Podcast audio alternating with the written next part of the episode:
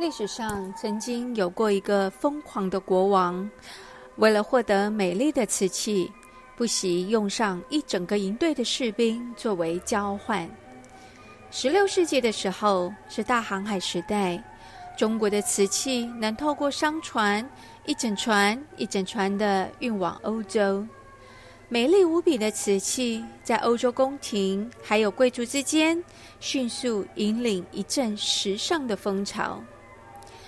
当时的欧洲还没有制造瓷器的技术，欧洲人想不透这么美丽的东西究竟要如何才能做得出来呢？神乎其技，物以稀为贵的渴望，造就了瓷器价杠舶来品的地位，价比黄金、白金的称呼不胫而走。瓷器更是财富地位、精致生活。超凡品味、上流社会的代表。当时的海上贸易之路被垄断在荷兰人的手上。此外，瓷器在运送到欧洲，路途遥远，瓷器容易碎裂的问题也始终无法克服。如此造就了瓷器的价格一而再、再而三的上扬。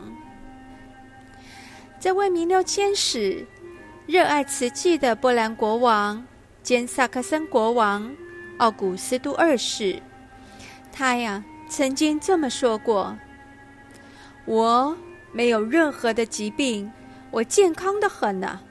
如果非要说我有病的话，那就是我太爱瓷器了，我控制不住收藏瓷器的欲望。”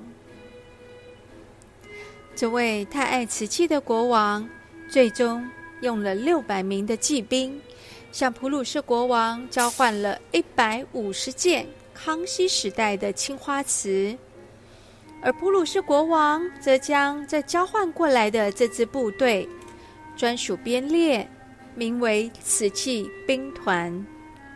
历史上的这支兵团一直存在，直到二次世界大战之后。才消失。以上是今天跟大家分享历史上瓷器的经典小故事。